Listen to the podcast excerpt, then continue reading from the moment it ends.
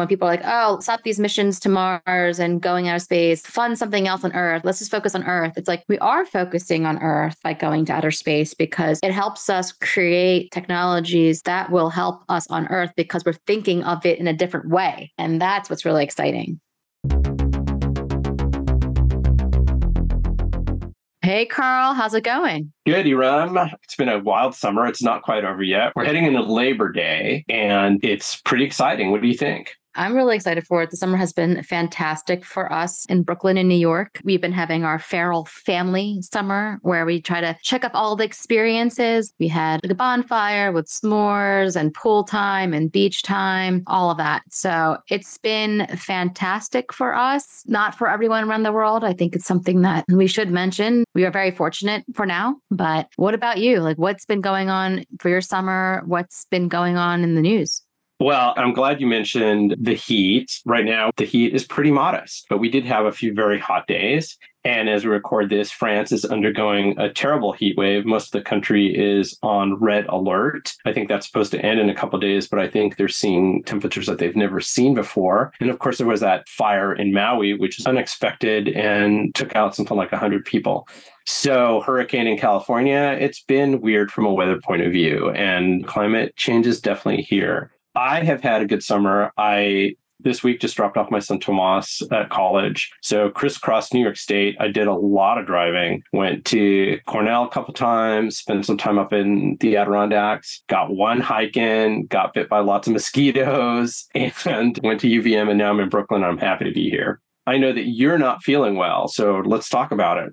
Yeah, I mean, you know, we are of biology and sometimes things go awry. I'm not going to disclose my personal health care information on the podcast, but I kind of have this age related, it's actually something that's found in people that are older than 50. Remember when I told you about it, you're like, Erum, are you 70 years old? Like, what's going on? And at first, I'm like, I didn't really know what was happening. And then I did a virtual telemedicine conference, which I love that now as a way just to not go crazy and be a hypochondriac after speaking with Dr. Google. Like now you have professionals that you can just click, click, click and call. And they were like, oh, this is what's going on with you. Here's how to solve it. I am on the road to recovery, but it's a little strange, I will say, since this is the year that I will be turning 40 it struck home that I got this age related disease a little sooner in life. And I think it goes to show that we are all different. When I did look it up finally on Google, it said, again, people that are over 50 usually get this, but you never know. People are different. Things happen at different times of your life. As long as you try to stay healthy, even though I do, for the most part, I'm pretty healthy,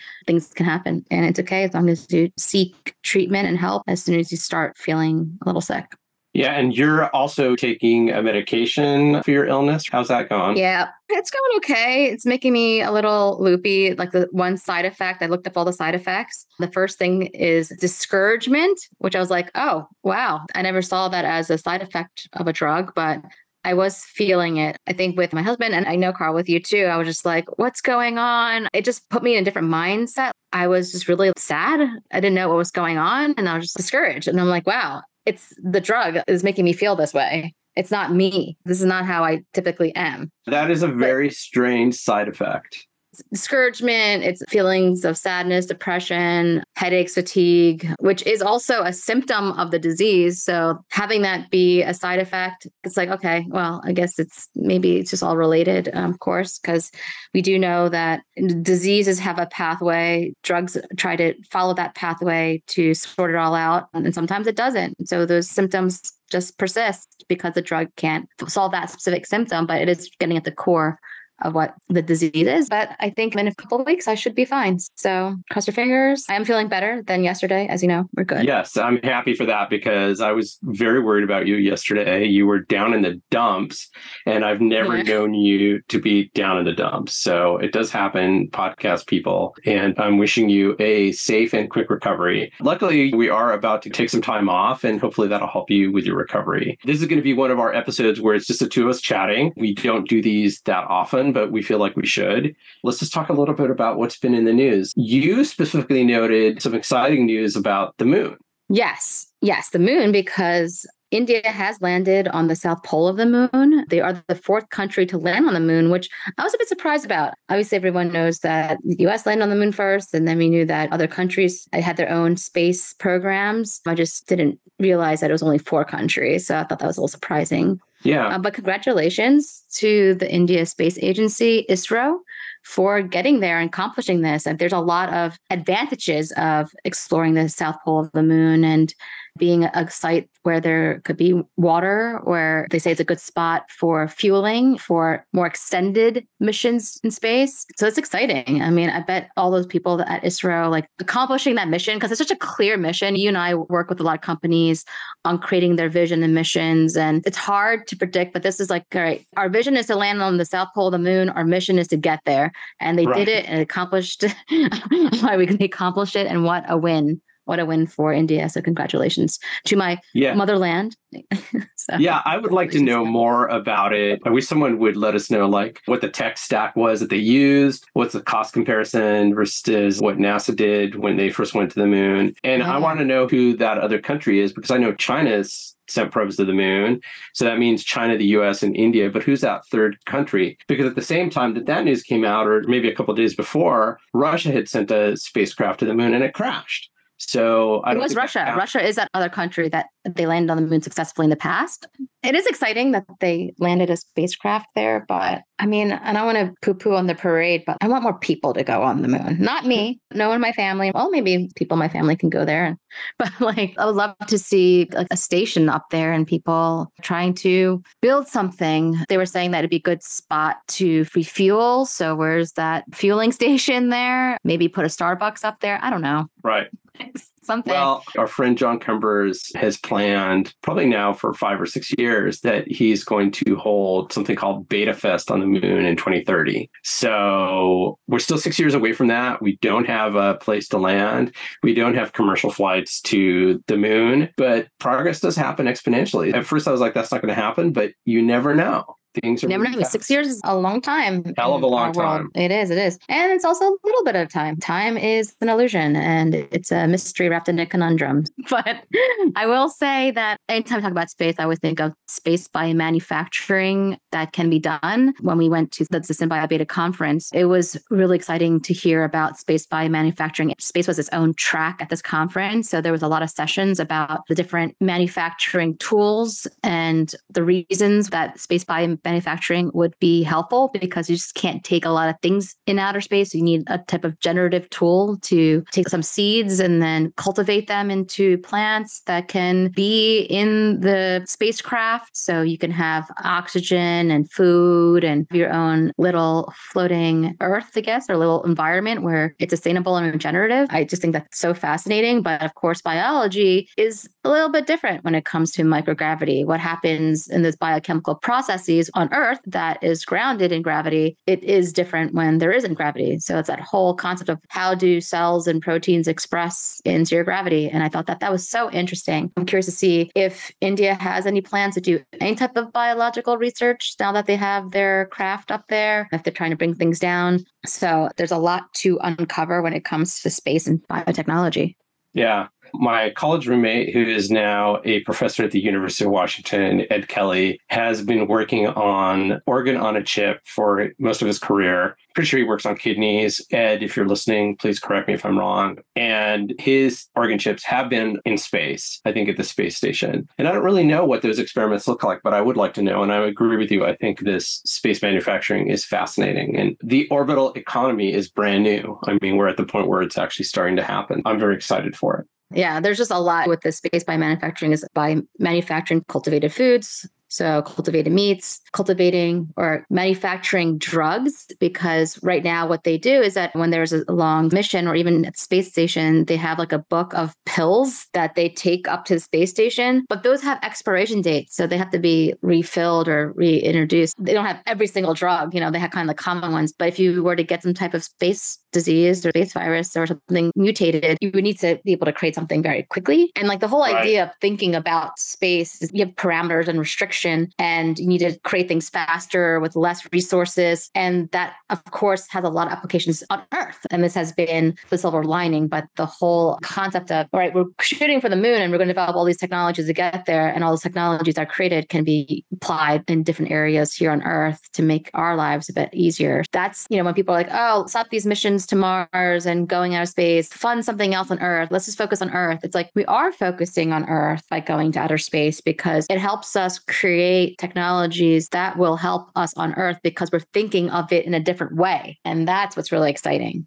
Yeah, I agree 100%. But in other news, we want to switch gears. A topic that came into the news that one of our friends is addressing is a topic of PFAS. I didn't read this article. I know you have and shared it with our friend. Do you want to shed some light on what I'm talking about here? Yeah. So PFAS, they're called forever chemicals. PFAS is something like per or polyfluoroalkyl substances. And these are chemicals that are found in hundreds of products stain and water resistant fabrics and carpets, cleaning products, paints, firefighting foams, most notably, and they do not break down very easily. And our friends at Allonnia, who we featured on episode 13, we had an interview with Nicole of Allonnia. She and her company are focused on breaking down PFAS. PFAS were the cover story of the New York Times magazine last week. And what was interesting about the article was how widespread they are. I mean, I think it's one of those things that people didn't realize. When we first talked to Nicole and we got to know her, I thought PFAS were something that you found at airports that happen to use these fire retardant foams and then they end up with this polluted space. I didn't realize how widespread they are, but they are these chemicals that are very hard for biology to break down. That's why they're called forever chemicals and that is something that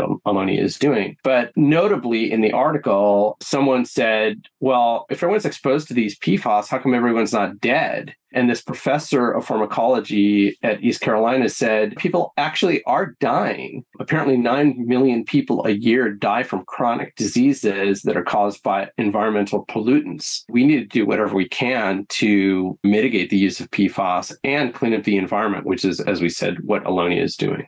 So it's not really like the most uplifting article when you find out that these chemicals are everywhere, especially in your water. But it, it is uplifting to know that there is a company that is working on mitigating them and eliminating them. I would say two things. One is that acknowledging that environmental exposures lead to diseases, we're all ignorant towards it because no one's really talking about it. And I'm glad the New York Times Magazine put this as a cover story so we can all understand. One of the things that now is kind of concerning is that when I came to New York, New York is known for having the best water, apparently. I mean, that's what I was told. Like New York. Right. Uh, that's water, what we're all told. We're all. New York, yeah, we're all told that New York water is like the best and like the New York Springs.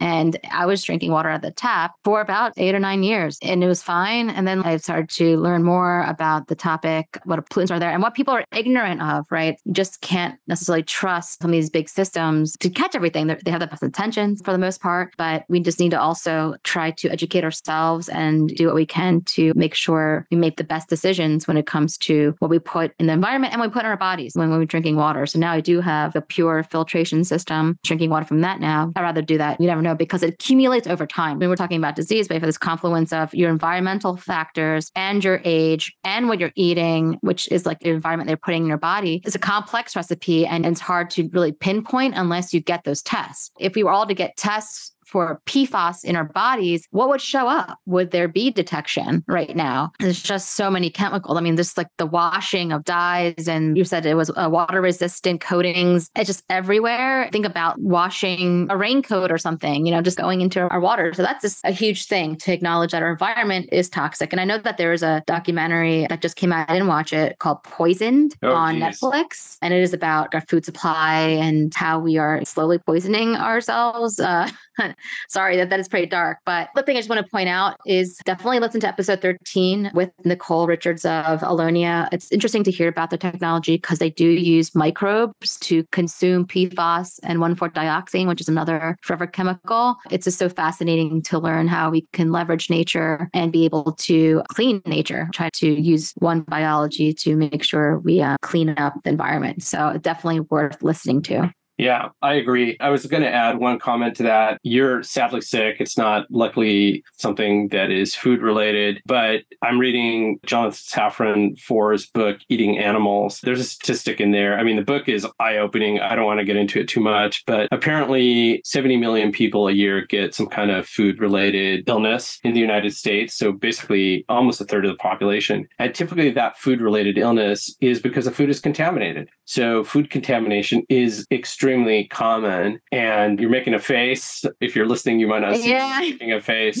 But it's just like another one of those things that we're always being vigilant, trying to be smart. We don't know what we're surrounded by generally. We try to believe that the food system is clean. That's not always the case. I also just read something recently that people were dying from milkshakes. It was a listeria outbreak. um, Wow, that? Where on the West Coast, I believe it was from a store called Frugals, which is ironic that's the Oh, name of the store. It says three people Um, died after drinking contaminated milkshakes. Yeah, yeah. There's contamination from something external. Maybe someone didn't wash their hands or they put something in their the milkshake machine on accident, of course, and then proliferated. Listeria ends up multiplying and becoming at a certain concentration where it is deadly. And unfortunately, it's really sad that these people died for this reason. Naturally, animals rot. Animals Right. rot. They sometimes they carry die. disease. After they die, they start rotting. Even before they die, they have disease. They could have diseases and they can jump from like an animal to another animal to a human. That has happened several times. Eating animals is very dangerous stuff. And I think we take it for granted. I'm talking about this now and I want to eat less meat, but I don't know. My husband's like a big foodie and it's going to be like really hard. I actually was vegetarian for like five years after I watched Food Incorporated and I got hip to the jive.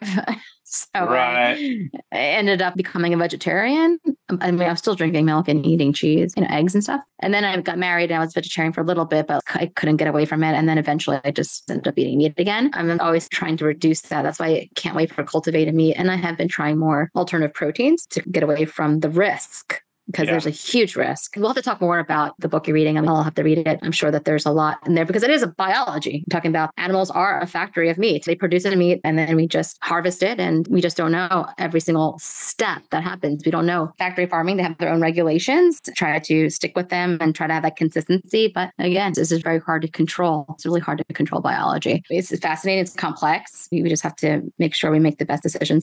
There's many issues with factory farming, but this idea that they're constantly giving the animals antibiotics, the animals become antibiotic resistant. As a result, a virus will spread from an animal to another animal, hop to another species, and then hop to us. I mean, like you said, this has happened many times. And that is one of the big concerns when people talk about being against cultivated meat. One of the arguments that we can make for it is the fact that you don't have to feed those cells antibiotics. You don't have to worry about viruses jumping from one place to another. And hell, we just lived through a pandemic, so we know what's that like. And we were very lucky. That pandemic could have been much, much worse. And I think that the concern is that we do end up with a worse pandemic. But anyway, we can talk about eating animals more next time. Let's talk about a really awesome discovery in biology. Yeah, absolutely. So the New York Times reported, and it's not that I read the New York Times only for my science news, but I do find it to be an interesting source. We get our science news by reading Twitter threads on LinkedIn, looking at the headlines on Nature and Science. So There is a lot of good science information out there, but this one jumped out at me because it says hogfish see with their skin. And apparently the scientists studying these hogfish, who are fish from the Western Atlantic, identified a new type of cell that lives within the hogfish skin that not only allows them to monitor their surroundings, so basically they can see with their skin, but they can also edit their skin color. Now, Erum, you've actually seen hogfish. I'm not sure that I have. Yeah, I've seen hogfish at an aquarium more recently in Portugal. I actually first did not see it. I saw an empty tank and with sand on the bottom. And then I saw the sand moving, then saw a little eye and I saw that it was a hogfish. A hogfish is flat. We will put a link to what this hogfish looks like, but it is like a flat angler fish. So it was like a little flat pancake that was moving around. But one of the things that also stood out in this article and this discovery was that we know that animals camouflage. Of course, there's lots of animals that do that. Newts, chameleons for sure, octopi, octopus. But what was fascinating is obviously, like you mentioned, that they could see with their skin, but that they could continue changing color after they were dead. Right. That was like, what? Yeah. There was still biological processes happening after the hogfish was dead. Like they had no brain function. And I guess maybe its heart wasn't beating. What's happening that there was still biological function happening without the animal being alive? Yes. And apparently, part of the discovery was that they realized that these cells that are found under the skin of these hogfish contain a protein known as an opsin, which is also found in human retinas. Apparently, the cells contain those seeing proteins, but they also contain these ink like sacs that allow them to change color. What this makes me think of is, and I don't have the episode number in front of me, is when we talked to Arcaea and talked to Jasmina of Arcaea and one of Arcaea's products is a sunscreen that is apparently based on marine proteins because fish do not generally get sunburned. Reading this article about opsins made me go, huh, I wonder if you could take this kind of protein and turn it into some kind of adaptive sunscreen. And I think we've talked about adaptive cosmetics, adaptive clothing, and how us on this podcast, we're predicting that there's going to be a wave of adaptive fashion given climate change. You don't know if you're going to be in the rain in the morning or you think you might be in the rain, but then it gets super hot or super cold. So we need like to just have a piece of clothing that adapted to the weather, but also in cosmetics. Wouldn't it be great mm-hmm. to have a cosmetic that hydrates your skin, protects you from the sun, and maybe even change changes color. Yeah. Jasmina's episode is episode 17. So certainly listen to that one and be inspired of how you can leverage biology for beauty and personal care. I love the way you think, Karl, in terms of look, there's so many interesting things that happen in biology on the planet in different fascinating animals. If we take the time to understand those biochemical processes and how we could leverage them and use it for something else, that's the whole point of this podcast, really, is like, look, you can can grow everything. We can grow adaptive sunscreen so that it stays on our skin. Not only does it moisturize and protect us from the sun, it can do some other things. Maybe with these opsins, like maybe it can help with sensors and give us a little bit more properties, enhance our day to day experience because we are humans. We have our own capabilities, but animals have other fascinating things that they're doing now that we have technology, we're having a stronger command over biology. There's still so much we need to learn, but how can we leverage that for our own day to day and make us a little bit more enhanced, make our experiences more enhanced and delightful, more protected? I, I love that.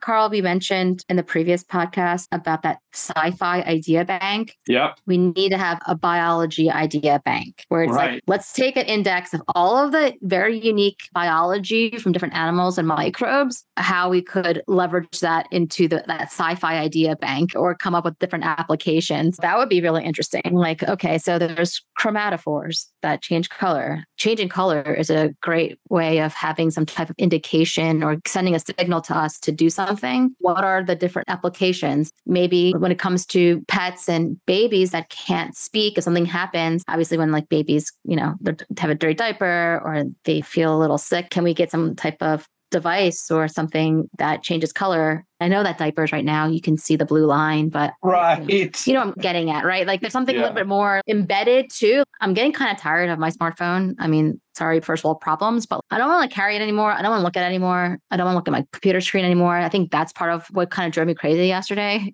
was that I was just from my computer. So then you were like, just go outside your room and grab some coffee. And I felt so much better afterwards. I want to be more in my world than in front of these screens. And I feel like if we can leverage biology to make other tools to like offset some of this, then it'd be nice. It'd be nice, but it's a lot of work. I mean, it sounds like there might be a dumb phone in your future, Erum, and I'm with you on that idea.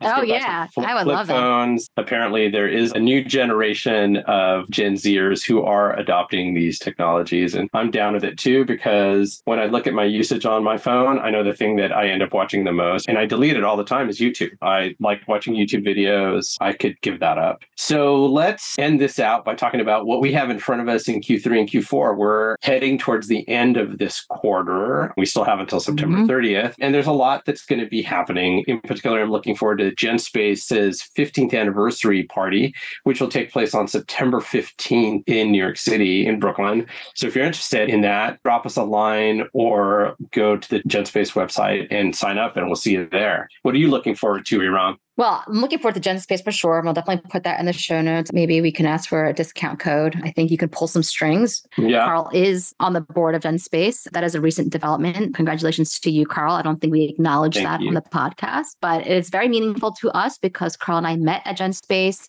I also met some other people. I met my co-founders of my previous company at GenSpace the same night at the computational biology meetup. So very, very meaningful. It, it did change the trajectory of my life. So I'm really excited for that. It's going to be a crazy end of the year. And I just cannot believe 2023 is almost over. And I hate saying that, but it's going to go out with a bang. We're both traveling to Europe for different reasons and not work related. But for me, I will be heading to Switzerland. I've never been to Switzerland before, but I am going. I'm going to Zermatt, going to visit a friend. It is her 40th birthday. So a lot of my friends are turning 40, which is great. Um, there's also a festival that's happening, a festival of ideas, a very calm and self development, like not a Burning Man. I want to call it what's like the opposite of Burning Man, like a generative growth man, you know? Um, and not man. I think there's going to be more females there. My friend Aurelia, she will be giving a talk about beyond hedonism. So I'm really curious to see what she's going to be saying in that talk. The other person that's speaking is Bertrand Piccard, and he is an explorer. For those that don't know, he was the first person to go around the Earth in a hot air balloon. That's what he's Amazing. you know, one of the things that he's known for, but he's been doing a lot of interesting explorative travels and research. So I'm excited to hear him talk. And just being in Switzerland. I mean, I just always see images, like just the beautiful mountains. Sure, I'll talk about it again before I head out. But what about you? Where are you headed off to? So, right after you make your way to Switzerland, and yes, I lived in Switzerland when I was in high school in the French part in Lausanne, and I've been to Switzerland many times over the years. But right after rum makes your way to Switzerland, I will be going to France, but I will be landing in Geneva, and then I'll be going up to the French Alps to do some hiking for a few days. My wife and I are celebrating an anniversary, and then after that hiking is done, we'll be going to Paris for a few days. And initially, we were going to go to Paris, and I was going to go to the Biofabricate conference, but since that was sadly canceled, we're just going to hang out. I'm going to catch up with some friends, do a few business meetings while I'm there, and just enjoy being in Paris. For me, I think the most of the enjoyment will just be sitting in coffee shops with a cup of coffee or a glass of wine or beer and watching people walk by, people watching. Yeah, I'm looking forward that. to being in France. Also, coming up again right at the beginning of October is this BioNexus event that's going to be in Los Angeles. Jordan, who's on our team, will be attending that. And we've got a lot of friends who are going to be attending this conference. It's a big Los Angeles biotech conference. I don't know if it's the first time they've held it, but looks like the lineup is really interesting. There's a lot of investors. Ari Lipman, who is a friend of ours, will be one of the speakers. So I'm excited for that. Then we get to Halloween and the holidays. And I think, Rum, you have another trip at the end of the year, right? Yeah, yeah. I'll be heading to India. We try to go every year. I think after COVID, we kind of stopped. And then after the baby, we stopped. But we go because my in laws are there. We lived there for a year in 2012, 2011, 2012. And we lived in Bangalore, which was so much fun. I mean, I would say with India, the two greatest things are the people, some of the greatest people ever, and the food. But the infrastructure could use a little work. It's just a little too crazy. At first, it's like, oh, yeah, this is you know interesting. Look, there's cows in the streets, yay! But then, if you live there in the day to day and trying to get to work, and you're in your auto rickshaw, and then there's a cow in front of you, and it's like pooping everywhere, and you're like, oh my god, all I'm trying to do is get to work. I don't need this cow slowing me down. That is the most hilarious thing ever. but I think it's great. So when you go back, are you going to Bangalore? No, we're were gonna go to Chennai. We're gonna go to Chennai. So then we're taking our two-year-old. So I mean, his first time going to India, which I'm a little worried about because like I've seen my long nephews flight. and niece. The long flight. That is, yeah, that's the whole you know thing. I think we might take a pit stop. I might go to Dubai for a couple days, so, so to decompress and break up the flight. I'm gonna see what's going on there. I did go there before to Dubai and Abu Dhabi. A lot of interesting like climate related stuff because you are in the desert. It's hot there. What kind of innovation is there to be indoors and keep things cool without using a lot of energy? So I, I thought that it's a very fascinating place. But anyway, I'm more concerned not about the flight, but just like being in India. We're going in December. It tends to be like a rainy season, and there's a lot of mosquitoes. I definitely want to like make sure our bodies are covered because that's the first thing that happened to me when I went to India for the first time. I got bitten up by lots of mosquitoes. You know how that is because you got bitten up a lot while you were hiking. in the Adirondacks? Um, yeah. The Adirondacks. And then when I was in India, like one of my trips in the past, we were in Goa and we were staying at this place where we were like, oh, it's it's a cool place. You know, it's a little bit more affordable. But that night there was a lot of mosquitoes. I probably got bit over a hundred times. I got bit. I looked like I had chicken pox. It was crazy because uh, my husband was sleeping right next to me and he didn't get one bite. I guess I was a flavor of the month for those mosquitoes. I'm always the flavor of the month for the mosquitoes. One of those mosquitoes, or maybe multiple of them, was carrying dengue. So Oh. I had gotten dengue fever. I thought I was going to die. It was really bad. Ugh. It was really bad. Talking about biology misfiring. Oh my God. I was lucky enough to have access to healthcare and was able to pay and afford treatment. It was a two week ordeal where I was just pretty much in a haze. I could barely see things. I was bedridden. And I just remember I was watching Flight of the Conchords. I don't know if any of your listeners have seen that show. I don't know if you've seen that, Karl. yes, I have. It's I was a like- fan. Yeah, it's a, kind of like a sketch comedy. These two, I think they're from New Zealand or something. Yeah, New Zealanders um, in New York. Yeah, they, but like I just like barely remember any of the episodes, and I just remember their voices and stuff. They're funny, and they sing funny songs. Like they have that weird Al vibe of singing songs that are funny. But it was just nuts. It was madness. But I think we'll be okay. We learned our lessons. We'll make sure Adam, my little two-year-old, is safe. We'll be in Chennai. We might hop to Bangalore or somewhere else, but maybe we'll stop at Israel. I don't know. Maybe there's just will still be parties in the streets for India landing on the moon. Yeah, it's interesting because looking at the map, which I always do, Chennai is basically opposite Goa, goes a little bit north, but Chennai's still pretty far south. So you could have the mosquito problem, but you will be on the coast. So hopefully you don't have the issues you had when you went to Goa. And I'm jealous. I've never been to India. I've always wanted to go someday, but it sounds like we've got a lot to do at the end of the year. And it's exciting. I think that's the pod for us, this mini commentary episode. Is there anything else we should have covered? This episode will be released on Labor Day weekend. The whole holiday is about really enjoying the end of summer, preparing to work for the rest of the year, enjoy the labor of love. I mean, I'm, I'm just making this up. I don't really know Right. exactly what Labor Day is, but I feel like it's a celebration of working. I don't know, but it's also a celebration of not working and understanding that you know, this is okay. This is just Erum's little speech Riff. her yeah, riff on Labor Day. The way that I enjoy Labor Day is like, okay, I've been working hard. There's going to be some projects coming up. There's going to be work that needs to get done, and I will do it. Work life balance. It's important to enjoy the moment.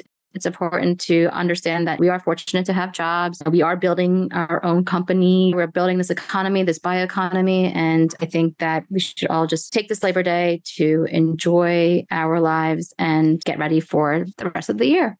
I echo that 100%. So I think that's the pod. As we've mentioned before, if you have a burning question or a comment to us, please call our Grow Everything hotline. The number is 804 505 5553. I know we've gotten a comment. Righty Rum will talk about the comment next time. And, yes, we will. uh, Absolutely. Yeah, we do have a Patreon page if you want to help support us. But other than that, that's the pod. Enjoy your Labor Day weekend. Yeah, enjoy your Labor Day.